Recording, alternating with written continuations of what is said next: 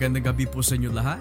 Ako po si Brother Joshua Olivares at kasama ko po ngayon si Brother Edward Uminga. And we would love to welcome you dito po sa The Gospel Podcast, isang programang teolohiko kung saan na nakasentro ho sa ating Panginoon Heso Kristo ang mga paksa at doktrina na ating pag-uusapan nitong gabi. So, Brother Edward Uminga is with us once again and uh, kapatid, bayaw, uh, would you like to greet uh, the brothers or sisters or someone special uh, this evening? Hello po. Hello po sa lahat na nakikinig. Uh, siguro hindi ko na i-shoutout si Mrs. kasi baka mahiya na siya. Paulit-ulit talaga. Magandang gabi po sa inyo mga kapatid. Binabati po namin ang mga kapatiran sa Christ-Centered Worship Church dito po sa Winnipeg, Manitoba. Mga family po namin dyan sa CCWC. Magandang gabi po sa inyo lahat. And we pray and hope na sa pamagitan nitong podcast, kayo po ay lumalakas. And if you guys are driving outside of Winnipeg, outside of Manitoba, dahil may mga trabaho po kayo, well, again, this was made for you. At pati na rin po yung mga ibang kapatiran po namin at kapatid sa pananampalataya all around the world, especially dito po sa Pilipinas.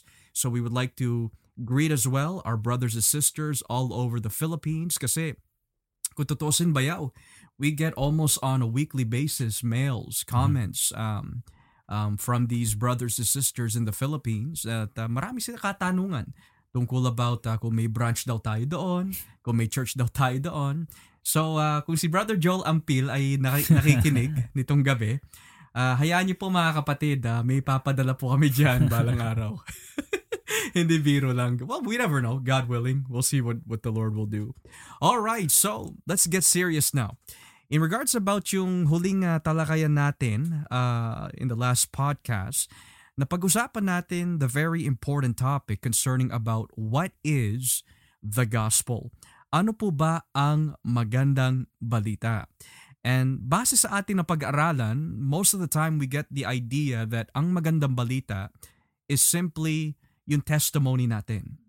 Minsan ang magandang balita ay itinuturing lamang bilang isang mensahe na ang Diyos ay nagbibigay ng total kalayaan mula from our depression, mula from our discouragement dahil yun daw ang dahilan kung bakit naipako si Kristo daw sa krus to free us completely in this side of life, hindi sa kabilang buhay kundi in this side of life away from our depression and discouragement. So, Bayaw, my question to you is, kung may papaliwanag natin um, the question, what is the gospel? What does the Bible teach about this? Kung may papaliwanag mo, in a nutshell. Well, um, again, uh, the the gospel sa ibang salin talaga is uh, magandang balita or the good news. Mm. Now, before we even get to the good news, um, kailangan natin alamin kung bakit kinailangan itong magandang balita nito. Mm-hmm. Well, tinuturo ng di Biblia ay tayo mga nilikha ng Diyos sa kanyang image.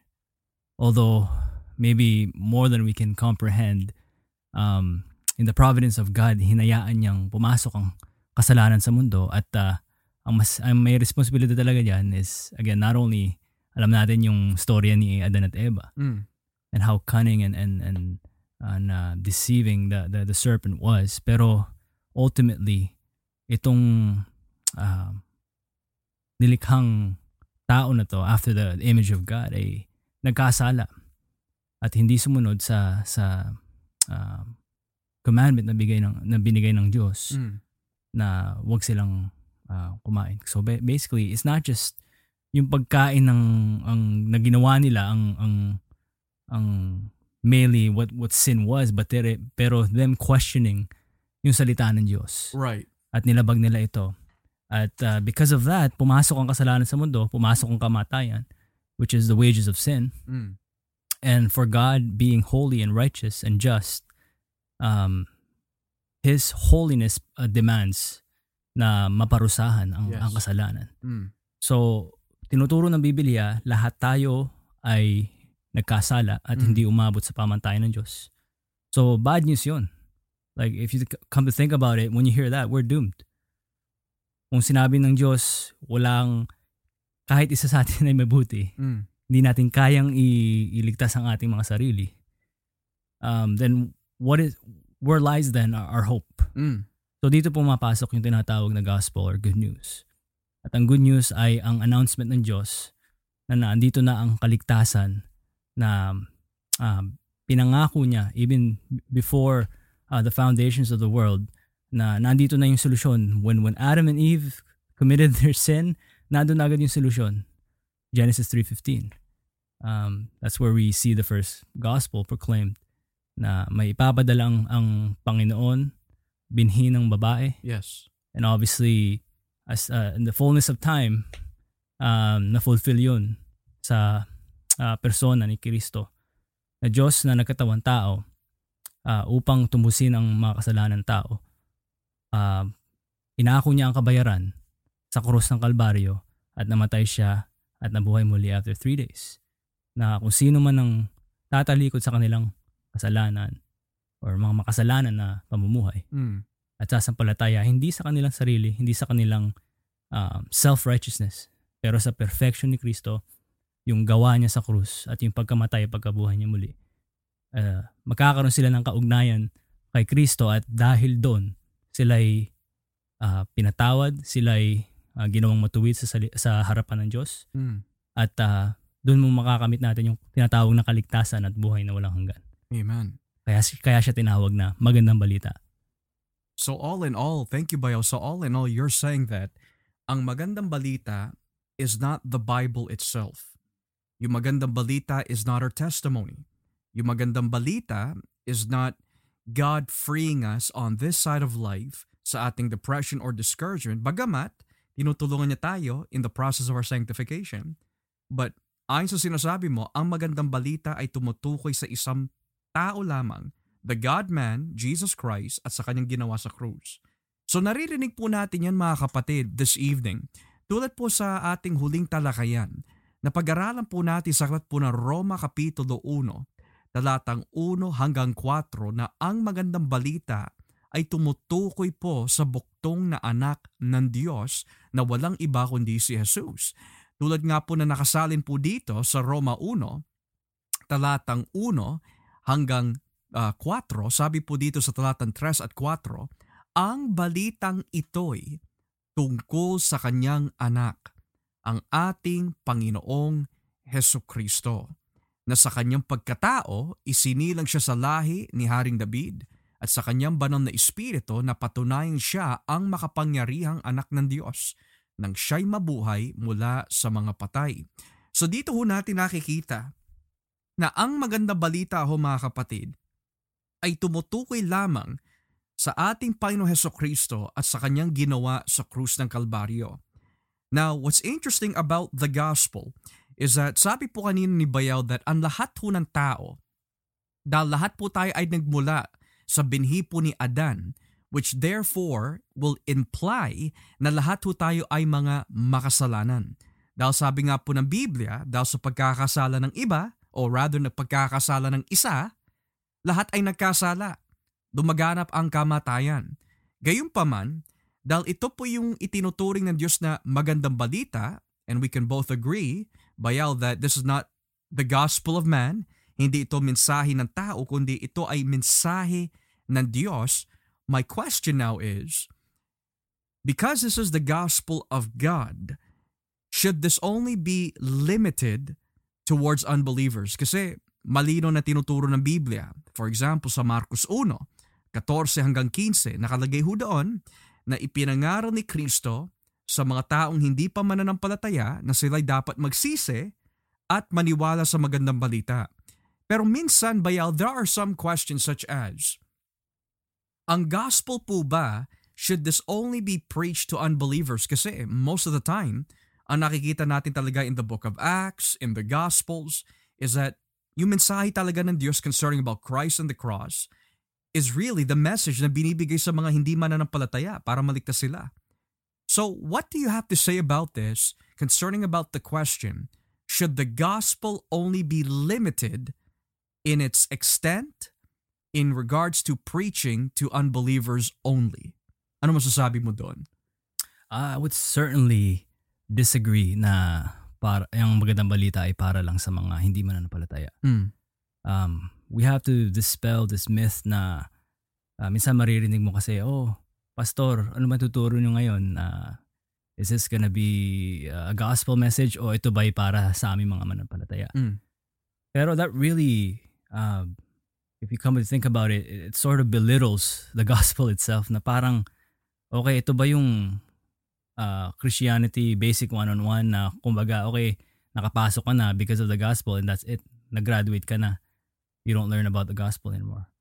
Pero as the word of God teaches, and then we've established uh, in the last episode then, na none of us can ever outgrow the Mm. gospel. Mm. There's nothing greater than the gospel. Kasi, um, anto eh, hindi, though this, the message is simple, nabanggit natin last time. Pero this, this, this is the gospel of God, meaning nanggaling ito sa isang um, makapangyarihan na Diyos Yes. infinite um, in all that he, he is.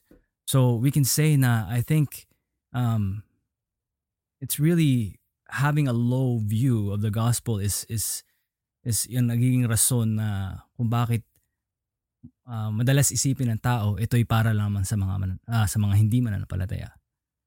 Pero again, hindi hindi totoo 'yon dahil ang mga mananampalataya mismo yun ang pinanghahawakan nila Mm. kaya nga sila sumampalataya kay Kristo. Right. Right? So, kahit ulit-ulitin yan, hindi magsasawa ang ang ang isang mananampalataya na, na makarinig niyan. And and and there's many many things that we can um, talk about regarding okay. So kung hindi lang ito para sa hindi mga hindi mananampalataya, bakit pa to kailangan uh, ituro sa mga mananampalataya? Well, first and foremost, tayo'y although ligtas, Mm. hindi tayo perpekto. Mm. At least not in this side of life. So we're still prone to sin. We're still prone to fail God. I fail God every single day. So we tend to forget. Even when ayaw nating admit, you know, if if kung may kapatiran man naman dyan tayo nagsasabi na hindi, hindi ko na kailangan yan. I don't think uh, um, we're being truthful to ourselves saying, na saying na uh, hindi natin nakakalimutan Right. ang, ang ginawa ni Kristo, ang Mm. napakong Kristo. So, there, there's many ways we can really um, um, talk about this. Number one, I would say it reminds them of who God is. Mm.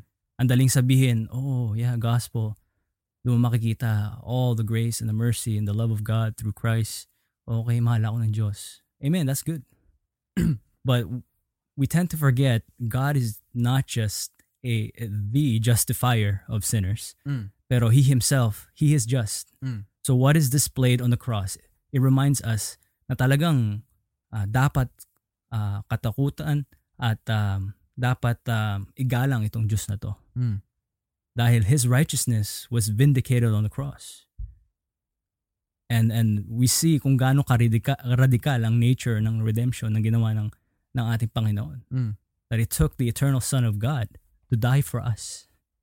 Now, it's easy to overlook that kasi nga, ang sarap ng feeling ligtas ka eh. Pero what people tend to forget, Isaiah 53.10, Mm. it pleased him to crush his his own son. Yeah. So there had to be um, um, wrath to be satisfied, to be appeased for. Dahil napaka-importanting pag-aralan. na- Like, because even pag-aralan natin yun in scripture, we can never fully comprehend it, Right. the depths of that. Mm. Um, and more than that, uh, as I mentioned earlier, it gives um, Christians assurance na grabe. Yung sinabi ni Cruz, ah, ni, ni, ni Cristo sa, sa, sa krus, it is finished. Yes. Like he wasn't kidding. No. Talagang everything is paid for. And and how does that not want you or how does that um kumbaga um how does that not drive you to live for him? Mm. Uh, na mamuhay sa ka, sa kabanalan. Um mag uh, mag serbisyo para sa kanya, sa kanyang mga uh, pinabanal. Right? So we can look at this in many ways. So, one of the things that you mentioned, Bayaw, is that um, pag sinabi natin that hindi natin kailangan pa bilang mananampalataya na pag-aralan pa ang magandang balita, you mentioned the very words, mababaw ang ating pagtingin Mm. sa Ebanghelyo. Now, why do you say mababaw ang ating pagtingin? What do you mean by that? Kasi pwede ko ikatwiran on defense of others. Pwede na sabihin, well, alam ko naman that Jesus died on the cross. Alam ko naman that He rose again from the dead. Alam ko naman that ipinababa ang Espiritu Santo at siya'y nakaluklok sa langit kasama ng Ama sa kanyang kanang kamay. So bakit mo nasasabi mababaw ang aking paningin about the gospel just because I don't mention it every Sunday?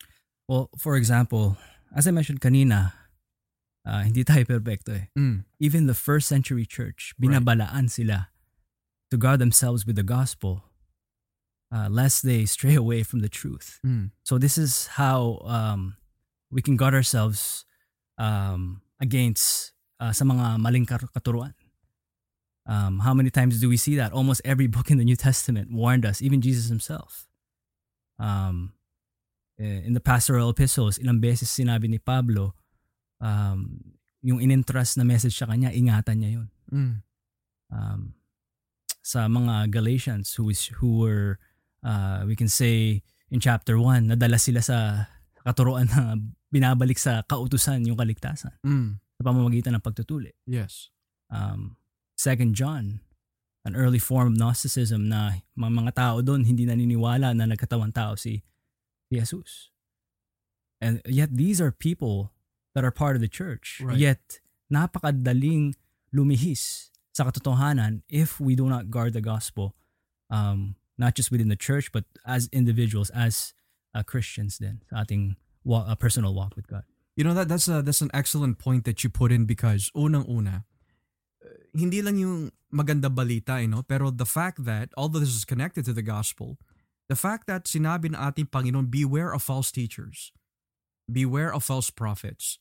Now, kung sasabihin lamang natin that the gospel ay para lamang sa mga hindi mananampalataya, pero hindi na kailangan i-remind on a daily basis, if possible, sa mga simbahan, sa mga mananampalataya. Do you find it quite interesting, Bayal, that almost every single book in the New Testament, with the exception of the book of Philemon, ay tumutukoy sa warning na huwag silang titiwalag, warning na lalayo sila sa mga false prophets, warning of baka may makapasok na maling aral. And you're saying that kailangan marinig ng mga mananampalataya the church needs to be founded on the gospel kasi kung hindi, magagaya tayo katulad ng Church of Galatia. So then, one of the things na nais po namin uh, dalin po sa inyo sa mga nakikinig po nitong gabi is this. Marami ho sa inyo dito sa Winnipeg, Manitoba at marami din po sa inyo in the churches here in Winnipeg, Manitoba at marami po mga kapatid sa pananampalataya all over the world especially in the Philippines, na nagtatanong ho sa amin, especially in the Philippines, kung kami po daw ay may mga branches po dyan. Secondly, most of you are asking the question, Pastor, what would what church would you suggest for us na dapat namin puntahan kasi wala kaming church eh. Hindi namin alam yung tamang simbahan na dapat puntahan. So ano po ba yung mga guidelines mula sa Biblia that's going to lead us by the power of the Holy Spirit sa mga tamang simbahan.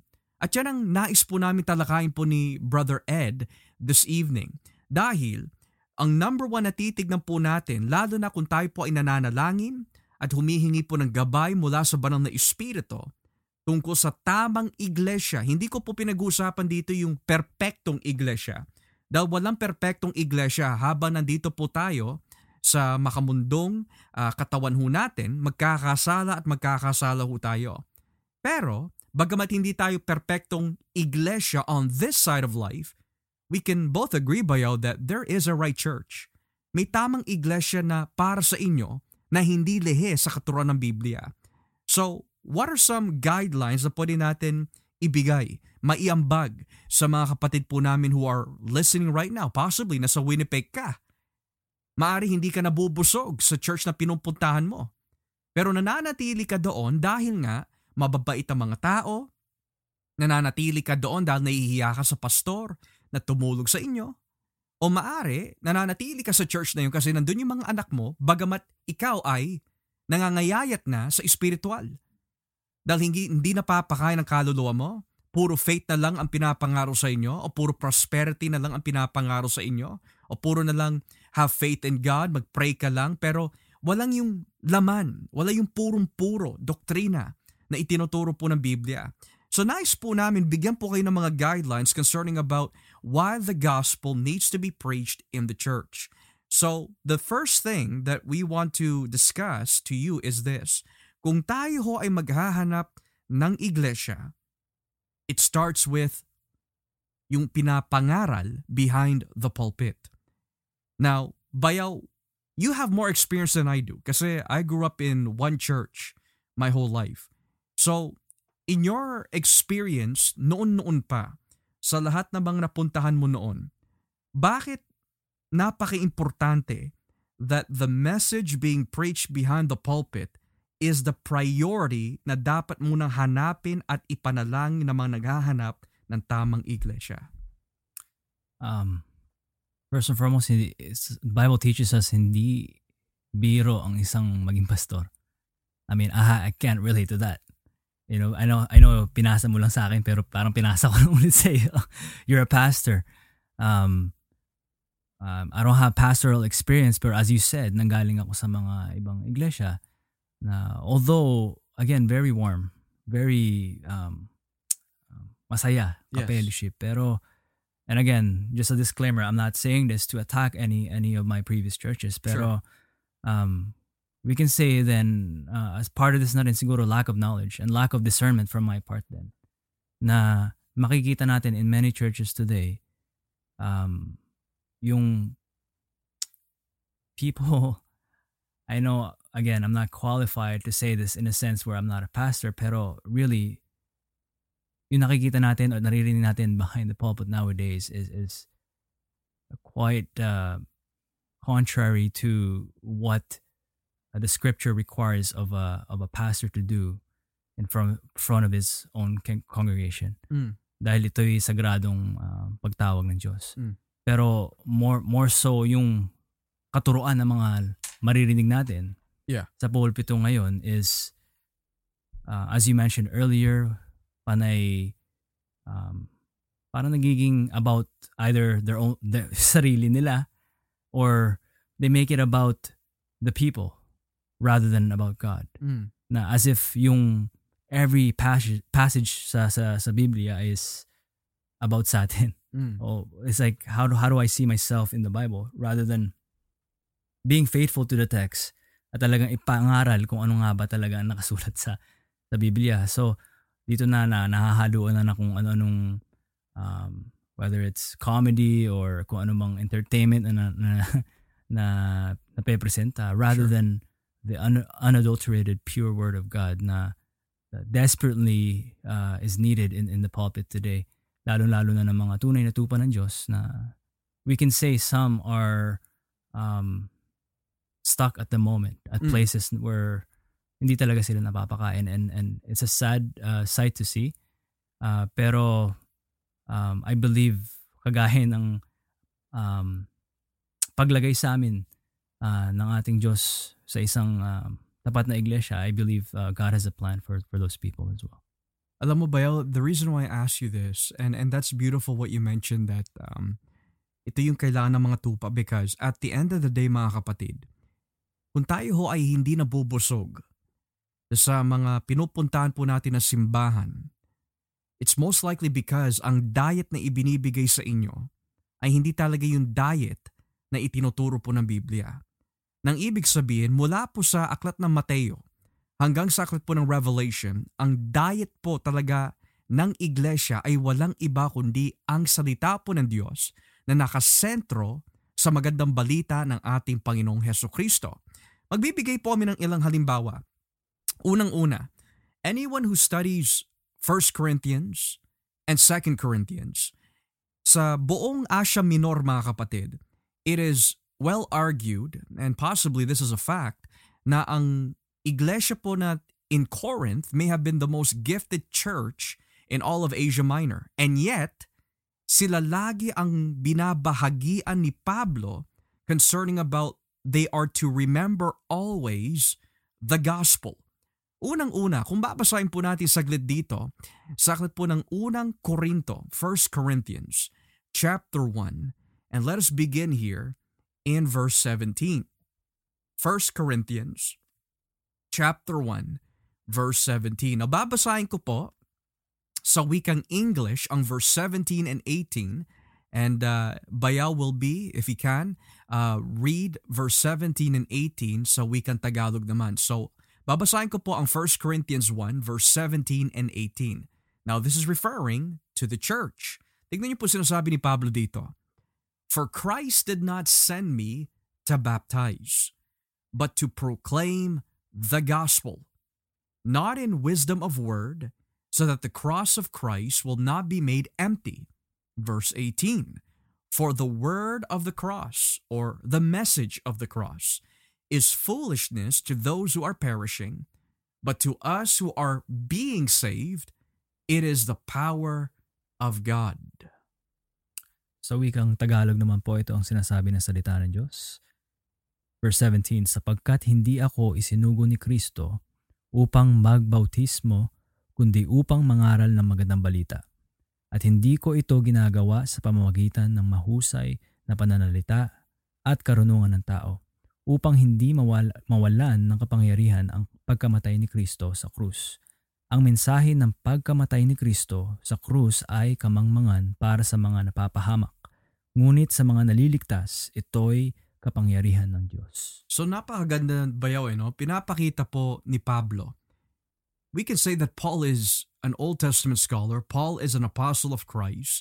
Talagang binuhat siya ng Espiritu Santo upang about na sasabihin niya sa mga iglesia ay kinasihan ng Diyos.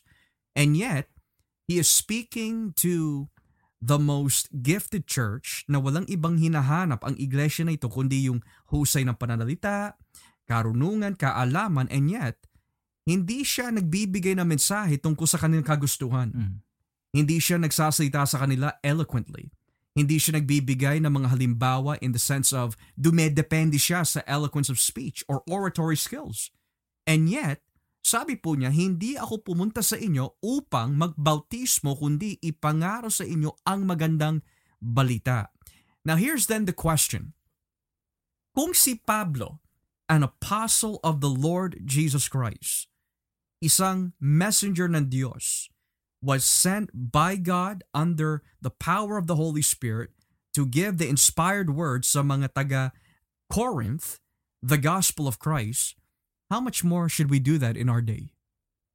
Oh, definitely the same, if not more. It's because of the how we see what's going around in culture, the apostasy as well that we have seen in, in the modern church. Um, dahil there's a misconception na um, okay, know the gospel and that's it. Right? Or as I mentioned earlier, nakagraduate ka na. Mm. And then true disciple discipleship only starts after you you heard the gospel. Mm. Pero really, that's a lifetime, if not an eternal uh, learning mm. of the gospel. Because hey, we can never truly grasp um, uh, the majesty and the glory and the beauties of, of, of an eternal God. Um, and we have to do that more in the church dahil nga kailangan maingatan ng mga tupa, kailangan mapakain ng mga tupa ng Diyos. At um, though it's a simple message, this is really the main theme of the of the Bible. Um, not just the God who created everything, but a God who saves mm. His people. Mm. Uh, again, nakasentro in the person of, and work of Christ. Kaya tignan niyo mga kapatid, no? Kung si Pablo mismo sinasabi niya ang mensahe ng pagkapako ng ating Panginoon sa krus ay kamangmangan sa mga napapahamak. Now, here's something that's scary. Kung iisipin natin, lalo na if you are a pastor or preacher na nakikinig po ngayon, and God forbid, ganito ang pananaw mo. Pero kung iniisip po natin that hindi ko na kailangan ituro pa ang magandang balita o ibigay pa yung mga detalye tungkol sa, magand- um, tungkol sa magandang balita para sa iglesia dahil alam naman nila yun eh. We are kind of operating sa sinasabi ni Pablo na kamangmangan. Kasi sabi ng Biblia, for the word of the cross is foolishness. Parang ang babaw. Parang kamangmangan yon sa kanila. Of course, yung context po dito ay tumutukoy po sa mga Griego that are looking more towards wisdom and knowledge at hindi yung ipinakong Jewish Messiah on the cross. So that's a stumbling block to the Jews and stupidness and uh, foolishness sa mga Griego. So, one of the things na dapat po natin hanapin for those who are listening tonight is, kung tayo ho ay mananalangin sa Diyos at maghahanap po ng tamang iglesia, papakinggan po natin unang-una ang pinapangaral ng pastor behind the pulpit. Bakit ho? Dahil kung ang lumalabas po mula sa pulpito, o pulpito rather, ay hindi nakasentro sa magandang balita ng ating Panginoon Heso Kristo, kundi tulad ng sinabi ni Bayaw, nakasentro sa atin. Inilalagay natin ang ating sarili doon mismo sa Biblia. Kumbaga parang si David and Goliath. Tayo yung David at kaya natin patumbahin ang ating mga Goliath sa buhay. Pero exegetically and hermeneutically, hindi po po pwede ganon dahil ang nilalarawan talaga ng David and Goliath, mga kapatid, is not you defeating your own Goliath, kundi may darating na Mesiyas na mula sa lahi po ni David, na anak ni David according to Matthew chapter 1 verse 1, na walang iba kundi si Jesus who is going to destroy the kingdoms of darkness. Which then tells us na ang tema at sentro ng Biblia ay walang iba kundi si Jesus. Ngayon kung tayo ay maghahanap ng iglesia, at hindi itinataas si Jesus, hindi ipinapangaral si Jesus, kundi lagi ang bida ay yung pastor o yung mga taong we could even say that are a part of the church na sila lagi ang bida and not the Lord Jesus Christ. Aba, mga kapatid, if you're a part of that type of church, ang unang dapat mong gawin, you should warn the pastor na baguhin niya dapat ang kanyang pangangaral. Ngayon, kung masyadong maere, mayabang ang pastor, that's most likely grounds for you to start looking for a church kung saan nakasentro ang magandang balita towards the glory of Christ, the glory of God, at ang mga itinuturo po ng Biblia bilang diet ng iglesia. Furthermore, we also have to understand that tulad nga na ng pag-usapan natin kanina, ang mensahe po na ito ay hindi lamang po sa mga hindi mananampalataya kundi mas lalo na sa mga mananampalataya. And the reason why I believe this bayal, not only because the Bible teaches it, but one of the things that we can also be much aware of is, hindi lahat na pumapaso sa iglesia ay masasabi natin kristyano talaga. For example, may mga iba na matatagal na sa quote-unquote ministerio. Been there in the church for 44 years, 14 years, yung mga iba 40 years pero I've had one encounter, a few encounters really, where may naka-fellowship po kami, isang uh, matagal na sa church, and yet nung tinanong namin and we asked, ano yung pagkaintindi mo tungkol sa magandang balita? They pretty much said, the gospel is the Bible. Or yung iba, the gospel is the testimony or my testimony na pinagaling ako ni Lord or uh, for example, um, pinagpala ako ni Lord with a new job. Yun ang gospel. Pero could we agree, and I would like you to put your input on this from a biblical perspective, could we agree that the reason why kailangan natin ibigay ang magandang balita even to the church, yung professing Christian church, dahil hindi lahat na nagsasabi Kristiyano ay talagang Kristiyano. I definitely agree with that, Pastor. And and obviously we see that in Matthew 7, nung sinabi mismo ni ng ating Panginoon, mm. na hindi lahat na nagsasabi Panginoon, Panginoon, ay kabilang o papasok sa kanyang karihan. Mm. Dahil um, in the same um, gospel account sa Matthew 13, in the parable of, the, parable of the sower, makikita natin may mga taong tumanggap ng salita ng Diyos with gladness or we can say with great zeal and, and talagang gusto nila. They received the message, they accepted it, but not, but only intellectually. Dahil nung dumating na ang pagsubok, nung dumating na ang pag-uusig, nung dumating na, um, we can say, na-challenge yung lifestyle nila, hindi na sila nagpatuloy. Mm. So, preaching the gospel, we can say, is um, another way to really sift uh, the tares out of, out of, out of the wheat. Uh, but in the end of the day, in the end of the day, ang Diyos lang talaga nakakalam kung sino. But uh, again, this is this is our call, and um, we should always proclaim the gospel no matter what, no matter how many times we've done it already. Unbeliever or believer man yan, ay kailangan nating patuloy. Well, hold on. Nabanggit mo that we need to preach the gospel in the church para to filter out the church. Ba, di ba kaya ng kids program yon? Hindi ba kaya ng basketball program yon? Hindi ba kaya ng music program yon? Or all the activities na nilalagay natin sa church? Isn't that enough to keep the the members of the church in the church and to drive away unbelievers from the church? Di ba sapat na yon yung mga programa in the church? Bakit kailangan natin pa ipangaral ang magandang balita? Eh kung marami naman tayong mga aktibidad at programa sa loob ng iglesia. Well, that will definitely keep people. Pero there's no, not no guarantee na at mga taong uh, makikip mo through those programs and whatnot ay masasabi natin mga tunay ng tunay na tupa ng Diyos. Mm. Dahil ang, ang, ang magandang test dyan, and I think it was John MacArthur who said this once, na gusto niyo talaga ma, ma, gusto nyo ba natin makilala kung sino talaga mga tu, tunay na tupa ng Diyos. Uh, sa mga iglesia na yan, alisin ang lahat ng mga ilaw, all the music, all these programs ilagay lang dyan ang salita ng Diyos, tingnan natin kung sino ang matitira. Mm. Dahil in the end of the day, ang hahanap-hanapin ng tunay na tupa ng Diyos ay ang kanyang salita. Exactly. Ayon nga sa sa 1 uh, chapter chapter 10. My sheep hear my voice. Mm. They listen to me and they follow me.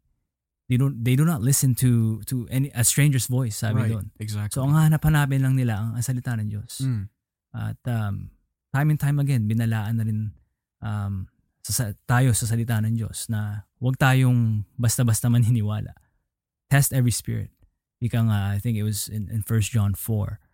Um, dahil hindi lahat na nagsasabi nang galing sila or sinugo sila ng Diyos ay talagang galing talaga sa Diyos. Mm. And and going back to earlier, when, when you um, kumbaga nag-rely ka lang um, sa mga karnal na bagay to attract more people or to to keep more members. Ang ma-attract mo lang are the carnal Christians, so to speak. Uh, pero again, uh, ang Diyos lang talaga nakakaalam. And we could even say theologically bayaw, no? The, the, the term carnal and Christian, uh, the implication is, ayon sa katuruan nito, yung carnal Christian doctrine that uh, talagang came forth in the late 80s, possibly in, in early 90s, is that pwede ka maging Kristiyano and still be permanently under the condition of carnality nang ibig sabihin, you can be a Christian pero walang transformation na nangyayari sa buhay mo. And we both know that according to the Bible, ang sino man na kay Kristo ay isang bago nila lang. So then, yung mga katuruan na binabanggit po ni Bayaw po kanina that there are people who say that they're Christians but they're carnal, the implication is mga Kristiyano sila pero hindi sila binabago ng Espiritu Santo. That is an oxymoron mga kapatid. Unang-una dahil pag sumasa atin ang banal na Espiritu.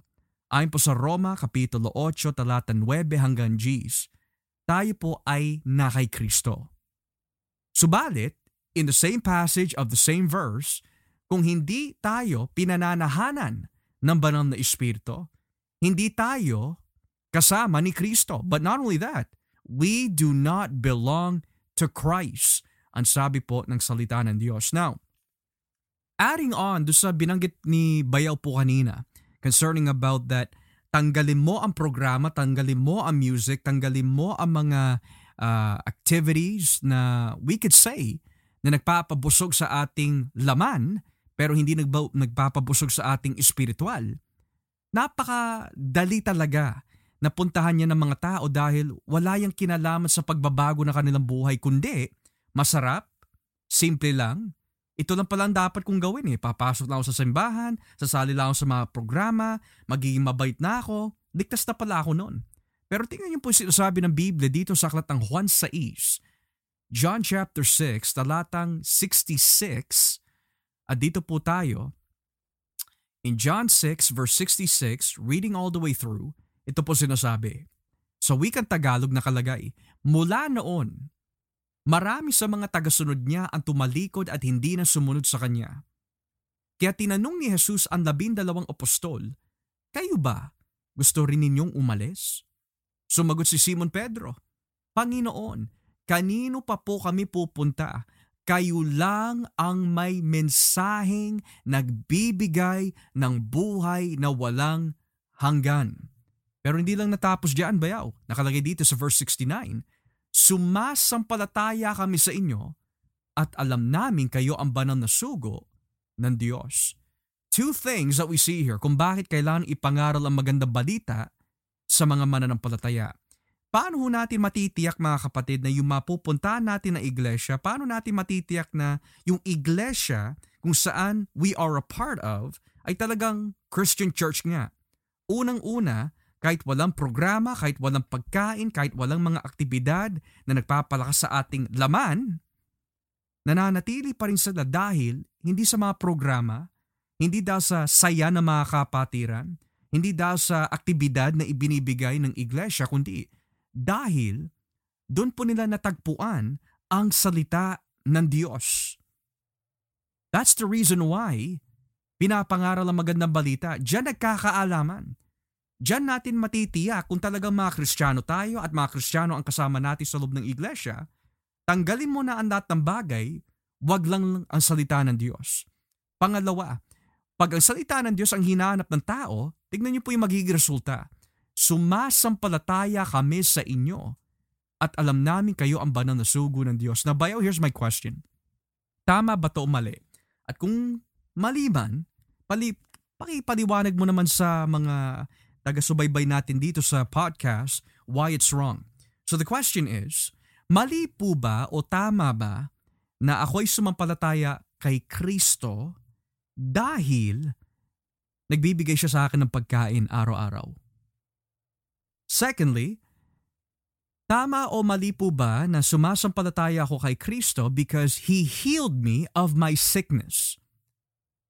So what can you say about that?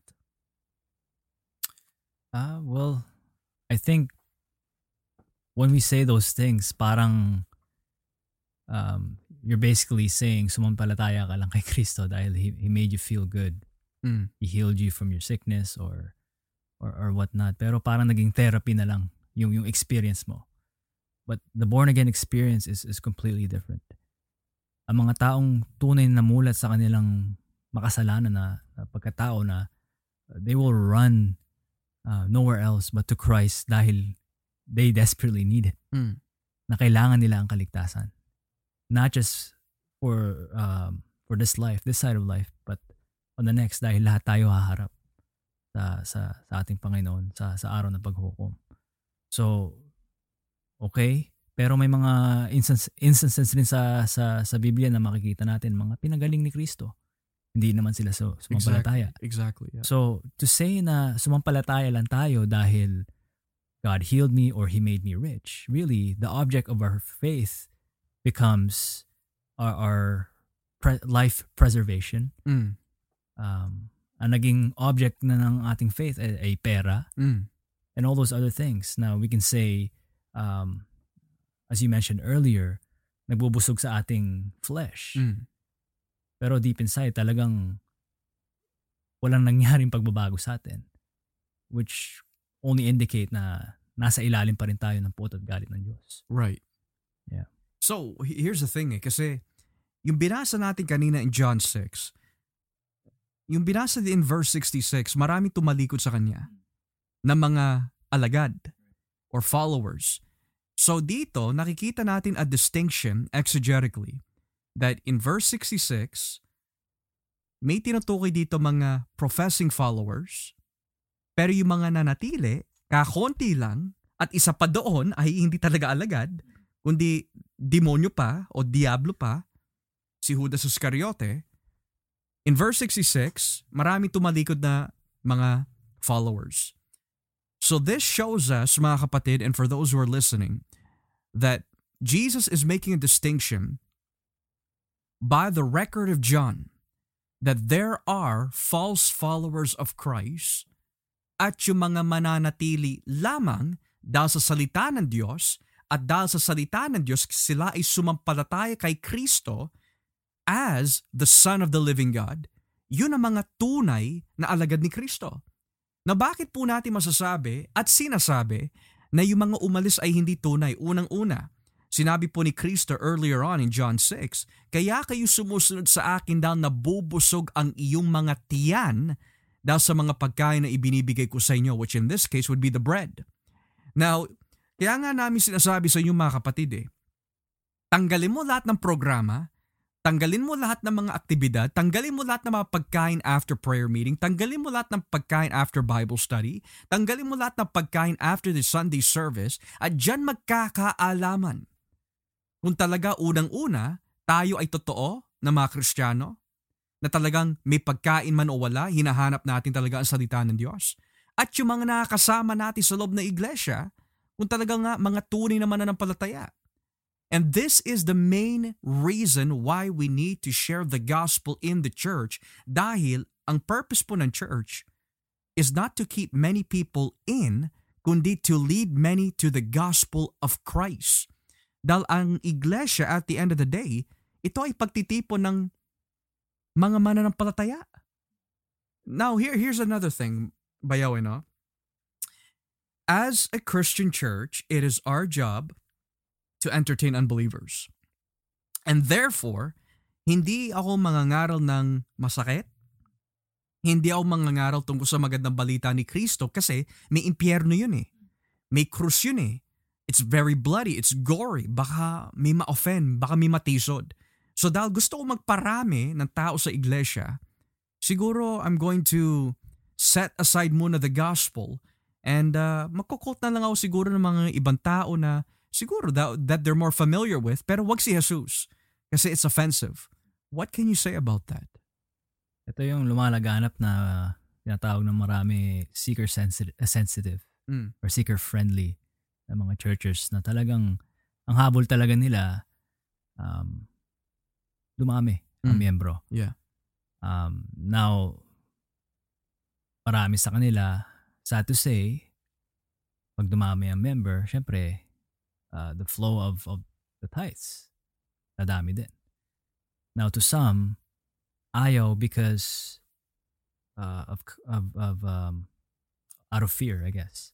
Uh, mga, nag, naduwag sila. Um, either way, parehong mali. One, kasi binaboy nila ang ang the purpose ng ng iglesia. Binaboy nila ang ginawa ni Kristo. Mm. Ginawa nilang business Mm.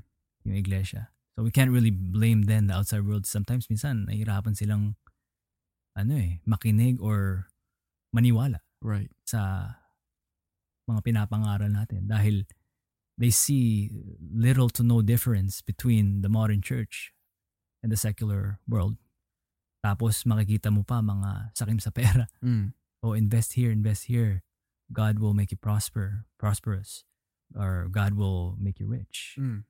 Yung mga iba naman, dahil sa takot nila, they, they rather please man th- than God.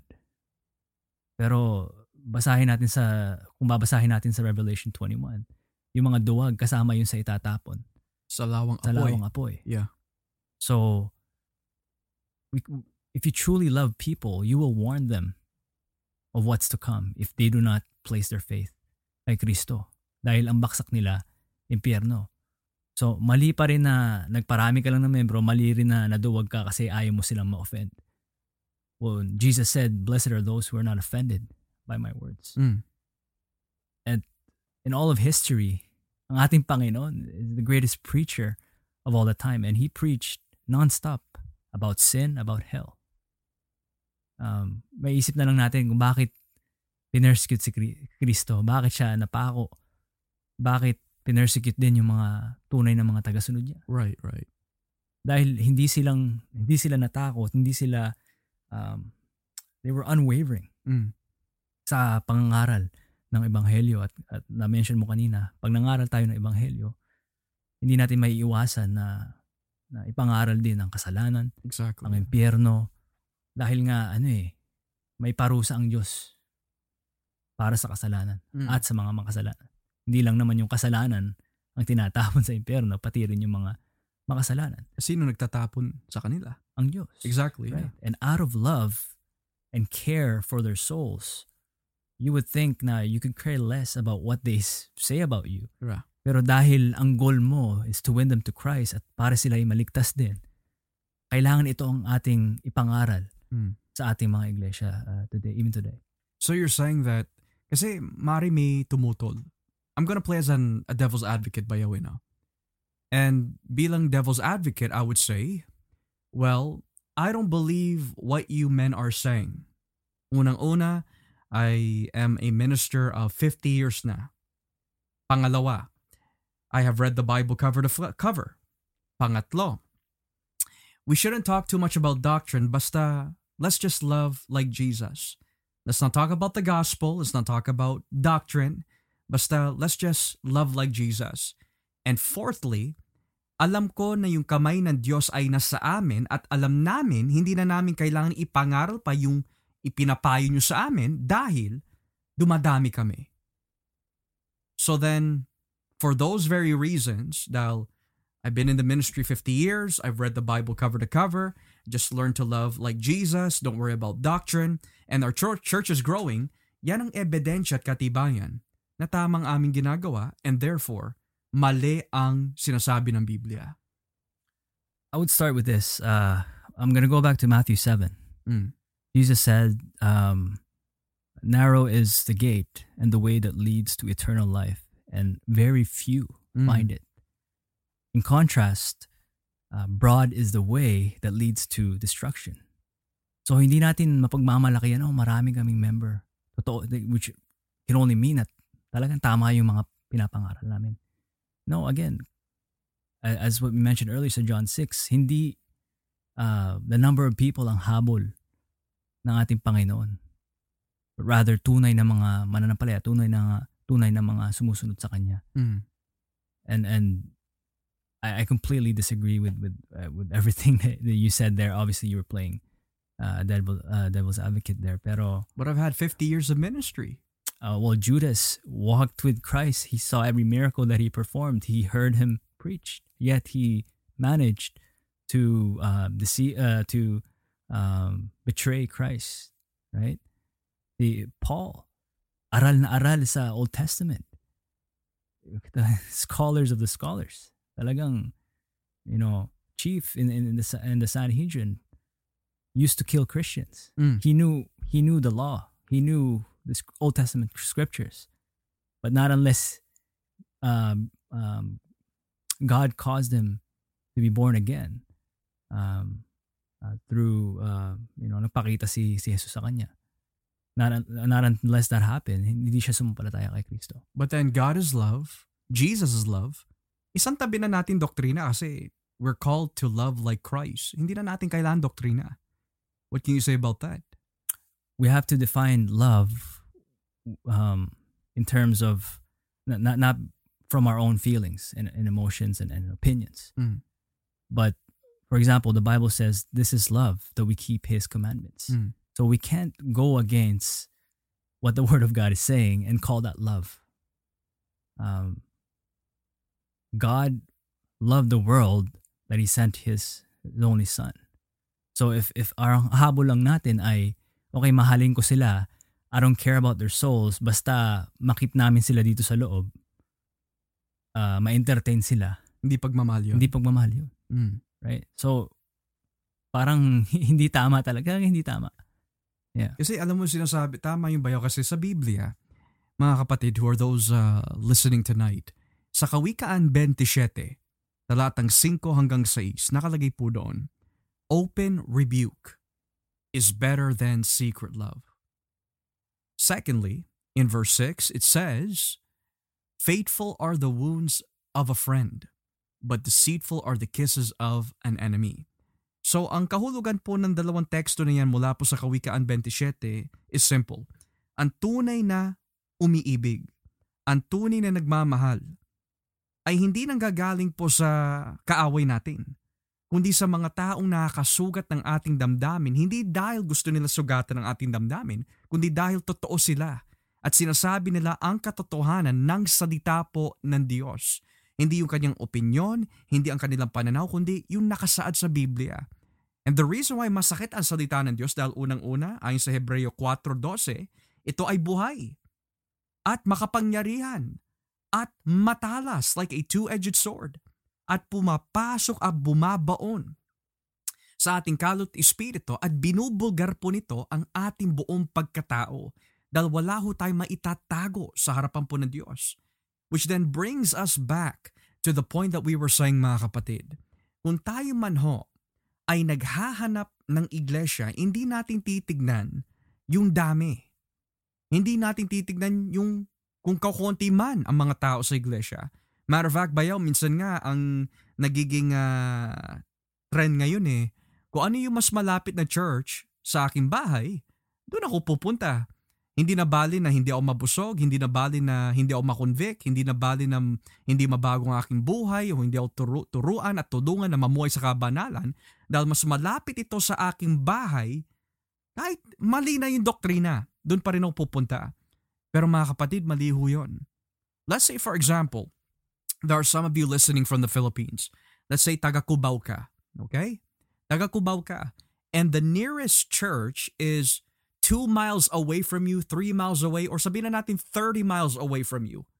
Pero yung mga simbahan na nasa paligid mo, mga Mormon, mga Jehovah Witness, mga Iglesia ni Cristo, okay, mga Muslim, o sabihin na natin, mga quote-unquote Christian church pero hindi naniniwala na may impyerno, hindi naniniwala na dapat mamuhay sa kabanalan, hindi naniniwala sa magandang balita o sa doktrina ng pagsisisi, Gayunpaman, yun ang mga malalapit na iglesia na nasa paligid po ninyo. Now kung tayo ho ay maglilingkod sa Panginoon, sabi ng Biblia, If anyone comes after me, he must deny himself and take up his cross. So pag sinabi po take up your cross, may kasamang uh, paghihirap po yan. And sometimes yung mga sakripisyo bayaw is, if the the Bible church that they're looking for is 30 miles away, the best option to do is drive 30 miles away. Or magbus ka doon, mag-jeep ka doon, do what you need to do para makapunta doon dahil kung titignan po natin sa Biblia mga kapatid, para lamang makarating ang mga apostol sa mga ibang simbahan, sa mga ibang iglesia na kanilang pinangahawakan, tinuturuan, inaalagaan, ano ho ginagawa po nila? Minsan nagbabarko. Minsan, naglalakad. Pero ginagawa po nila yun mga kapatid, hindi daw sa convenience. Ginagawa po nila yun dahil mahal nila ang Panginoong Heso Kristo. At yan ang bunga ng magandang balita pag ito ay itinuro sa iglesia, diyan magkakaalaman kung sino yung mga totoo at yung mga hindi totoo na naglilingkod sa Diyos. Dahil napakalinaw na tinuturo ng Biblia, hindi hinahanap ni Kristo ang dami. Siya mismo ang nagturo at siya mismo ang naipako sa krus dahil sa katotohanan ng kanyang tinuturo na iilan lang ang papasok sa kaharian po ng Diyos. But nonetheless, we need to preach the gospel kasi, you know, may mga kabataan din na pumapasok sa Iglesia Bayaw eh. And um, my burden is also for the youth. Pero most of the challenges na naririnig ko minsan is, sa mga minamahal natin na kapatid sa pananampalataya who are either cell group leaders or minsan mga fellow pastors, they, they tend to tell me, hindi ko na alam ang dapat kong gawin to reach out to the youth. So then, because you have some experience with the youth, bayaw, no? based on your understanding of the Bible, ano yung dapat gawin para sa mga young people natin para sila ay mapalapit sa Diyos? Should we add more programs? Should we you know talk more hip to them or we should be more culturally relevant. Now for example gagayahin natin yung ginagawa nila. Uh, we are pretending to be something that we're not para lang mahikayat sila. Ano ba dapat natin gawin? None of those. Bakit? Dah- dahil again it goes back to the gospel being sufficient. The word of God being sufficient. And sinasabi ng salita ng Diyos ang ang ebanghelyo, ang magandang balita ay ang kapangyarihan ng Diyos para sa kaligtasan.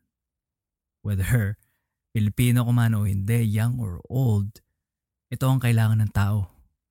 Now, our job is not to convert youth man yan o hindi. Our job is not to convert them, but give them the pure gospel of Christ. Mm. Dahil kung, kung tunay na uh, tinalaga ng Diyos yan para sa kaligtasan, papalapitin at papalapitin yan kay Kristo. Mm. We don't have to adjust our message. We don't have to do something, um, you know, parang special program. Dahil hindi, hindi yun ang mag, magliligtas sa kanila eh. Hindi yun ang magpo-point sa kanila uh, to the person and, and work of Christ. Right. Kailangan nila sa Kristo. Kailangan nila makita just like us no na naligtas tayo, nabuksan tayo. Kailangan natin kailangan nilang makita um, na sila ay makasalanan, ano nga ba ang consequences ng pagiging makasalanan. Mm. Pero again, that they may find rest in in the work of Christ dahil siya lang ang nagbibigay ng daan para uh, magkaroon ng kapahingahan ng tao from the bondages of sin at the punishment nito. That's why ang every believer, ang kanilang joy, ang kanilang talagang chief end is to glorify God and to right. know Him more and to to be with Christ one day. Even this this at this point uh, na sinasanctify tayo ng Diyos, we, we don't have a full realization of our redemption. Dahil sa Biblia sinasabi may iniintay pa tayong final rest. May iniintay tayong tinatawag na glorification mm. na we will not be uh, living in the presence of sin. But more importantly, we will reign and live with Christ for all eternity.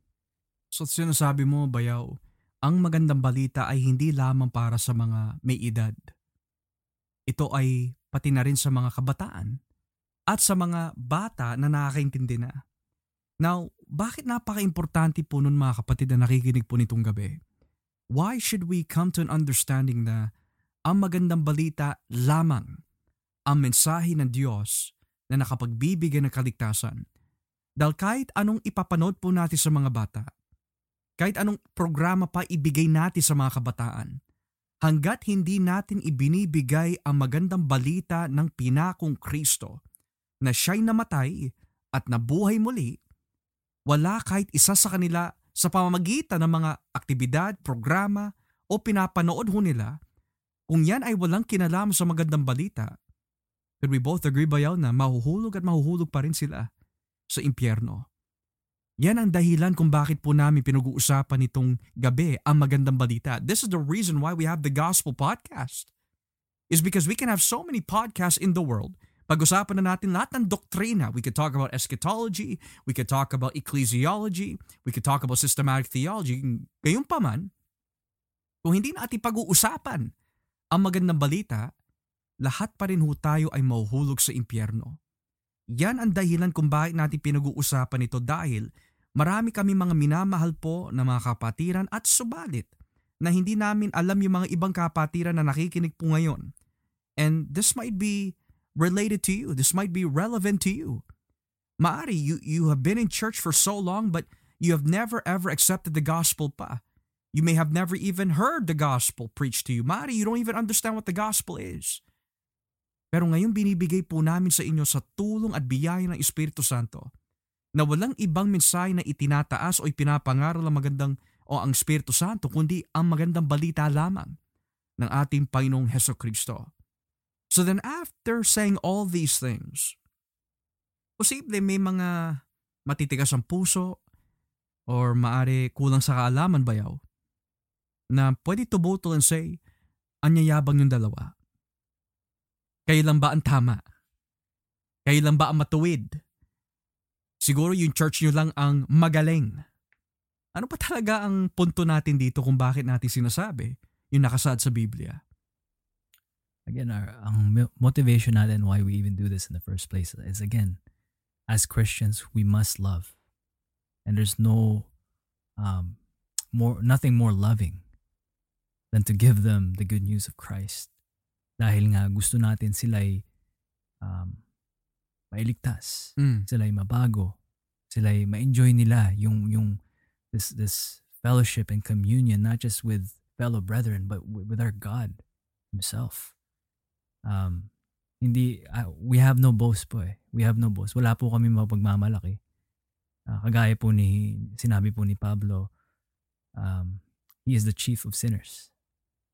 Hindi po kami mas magaling o mas banal or mas maalam um, more than anyone. Exactly. Yeah. Dahil it did not take those things para kami, oh, tinanggap namin ang, ang magandang balita. No.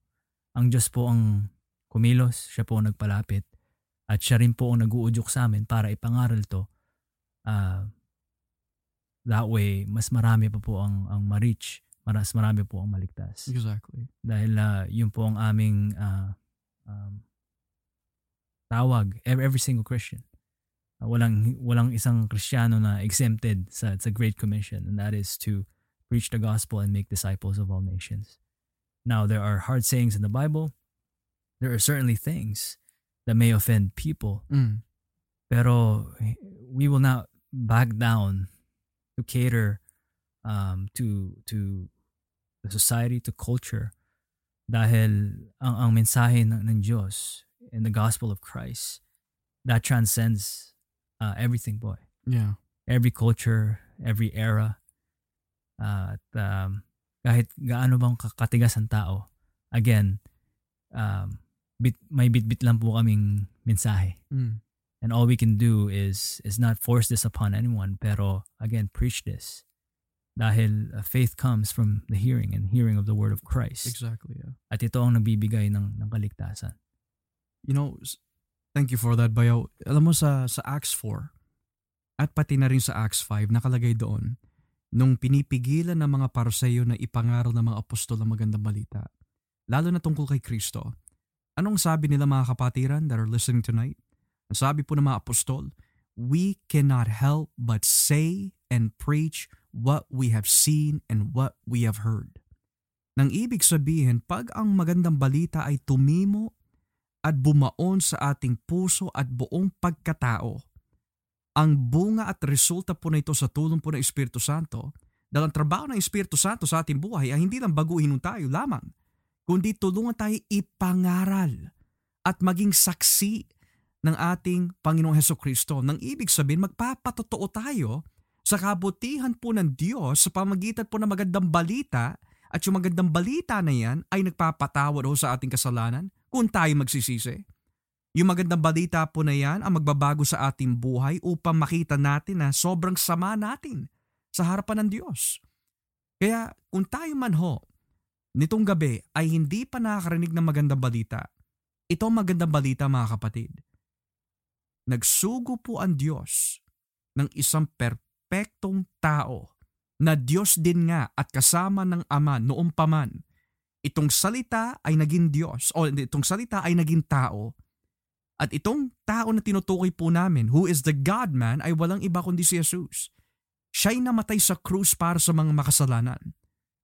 Kaya sabi ng Biblia, ang sino man magsisisi at sasampalataya sa Kanya at ang Kanyang ginawa sa krus nang siyang maipako mamatay at mailibing at nabuhay muli at sasampalataya po sila sa mga nakasaad po diyan sa magandang balita, sila po ay magkakaroon po ng buhay na walang hanggan. Kasi maari at malamang, there could be some of us right now who have been attending churches, pero deep down, hindi pa nababago talaga ang buhay mo. Hindi mo pa talaga nakikilala si Jesus. Pag naririnig mo yung pangalan ni Jesus, it doesn't change the way that you live. It doesn't change the way that you think. It doesn't change the way that you speak on how you speak and how you dialogue with others. Pero kaibigan, may pag-asa. Kung tatanggapin mo ang magandang balita ng ating Panginoong Heso Kristo, may pag-asa ka. Kung pagsisisihan mo ang iyong mga kasalanan, may pag-asa ka. Kung tatalikod ka sa kasamaan, sa tulong po ng biyaya ng Diyos at lalapit kay Kristo, may pag-asa ka na hindi ka mahulog sa impyerno. Ito ay mensahe ng Diyos. At kaya namin sinasabi po sa inyo, hindi dahil para magyabang, hindi dahil para magmarunong o magpakita na may alam kami dito o diyan, God forbid. Sinasabi ho namin sa inyo to dahil mahal po namin kayo. At bilang mga kaibigan, ang isang tunay na nagmamahal, sasabihin niya ang katotohanan. Kaya bago po tayo magtapos nitong gabi, one final question I want to ask Bayaw is this. If you were in the same shoes as uh, people right now in the churches, and uh, actually you were in those shoes before, na there's a point in your life na talagang you were in the ministry, ginagamit ka na doon, you were pretty uh, busy in the ministry, pero deep down something was missing. Ano ang dapat mong or ano rather ang pwede mo ipayo sa mga ganong klaseng tao who are who were in your shoes or who are still in those shoes na talagang they're busy, they're, they're part of the music ministry, they're busy with ministry, pero deep down, something is missing. Deep down, hindi nababago ang kanilang buhay. Deep down, may hinahanap sila pero hindi nila naintindihan kung ano talaga hinahanap nila. Hindi sila nabubusog, hindi nababago ang kanilang buhay, kundi they're just there dahil lang sa responsibility, but they're not there because they really know Christ. Ano mapapayo mo sa kanila? Well, I would really advise na um, if, if itong pangangaral natin by the grace of God um, convicts them in, in any shape or form is, is to really go back in the Word and, and as, as the Apostle Paul said, examine natin ang mga ating mga sarili. Mm. We are truly of the faith. Yeah. We must identify with God, with His people. We must identify na kung tunay nga ba tayong converted, kung tunay ba tayong ligtas. Dahil um, nakakaawa ang mga taong nagsasabi silang kristyano, pero ang kahihitan nun ay maririnig lang nila na um, hindi kita, not, even once, kil- kilala. Depart from me, I never knew you. Sabi I never knew you. So, really warn them lovingly na hindi ang basihan ng pagiging kristyano ay ang pag-attend, pagiging busy sa minister, ministeryo, regardless of how committed, how um, active you are sa, sa iyong church. Yeah. Pero kung talagang pinalapit ka ng Diyos kay Kristo at nakita mo kung gaano ka um, makasalanan, you must repent. Turn to Christ and only to Him for salvation. At kung naisa, nasa isang iglesia ka, um, by the grace of God, na nagtuturo naman ng katotohanan, then serve there. Pero kung sa tingin mo ay nililit ka ng Panginoon, not only um, did He give you the repentance and the faith um, para maligtas, pero hanapin ang kanyang salita as, as the Word of God says, we should seek Him first and His kingdom. Um, kung hindi ka napapakain doon, and then I suggest na go where the Word of God is being preached. Dahil ito ang ikabubuti mo for your, the well-being of your soul. Ito ang um, ikalalago mo. At ito, di, at only then will you realize na talagang um, you're not laboring in vain. Mm. Dahil everything you do is is uh, is for the sake of the gospel, for the sake of Christ and for His kingdom. Yes. And walang masasayang. So, that's what I would say. Salamat bayaw. So mga kapatid, for those who have uh, listened to tonight's podcast, again, we want to remind you, mahal na mahal po namin kayo. We don't know who you are or where you're from currently. Posible, may mga ilan po sa inyo that is here in Winnipeg, Manitoba. Matagal ka na sa church, pero may missing pa. There's something missing. Hindi mo maintindihan kung ano yon. Deep down, alam mo hindi ka nabubusog sa spiritual, hindi napapakain ng yung spiritual. O kung ito ay totoo at nakakalungkot man, isipin pero kung totoo man na hindi kayo naaalagaan na mabuti sa pinupunta nyo na ministeryo. At busy-busy ka pa naman doon, pero hindi ka nabubusog, may kulang. Kailangan mo hanapin kung nasaan ang salita ng Diyos. Even for those in the Philippines, hanapin mo kung saan ipinapangaral ang magandang balita. And I believe kung hihingin ka ng tulong sa banal na Espiritu, because God is the shepherd of His people. Sabi ng Biblia, He will lead His sheep to the fold, to the true pastor, which is Jesus Christ. Kaya nawa po nitong gabi, tayo po ay lumakas, may natutunan, at uh, pinagpala, hindi dahil po sa amin, kundi dahil po sa salita ng Diyos. Dahil ang lahat ng kabutihan, pagpapala, ay nanggagaling po at nagmumula sa Diyos. So we pray and hope that you would join us again on next time's episode on the Gospel Podcast and share this with a friend. Share mo ito sa iyong mga kamag-anak, kaibigan. Pakinggan po ninyo ito on the Lord's Day. Pakinggan, niyo po ito on, uh, on a Monday, on a Tuesday. Nasa sa inyo po yung Pero ang pinaka-importante ho, bago po tayo magtapos, if you don't know Christ, tanggapin niyo po ang magandang balita. For it is the power of God unto salvation to those who believe, first to the Jews, and then to the Greeks.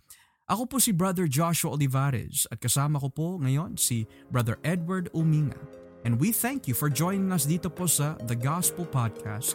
At wag na wag po natin kakalimutan mga kapatid si Jesus ay Diyos. Bye-bye.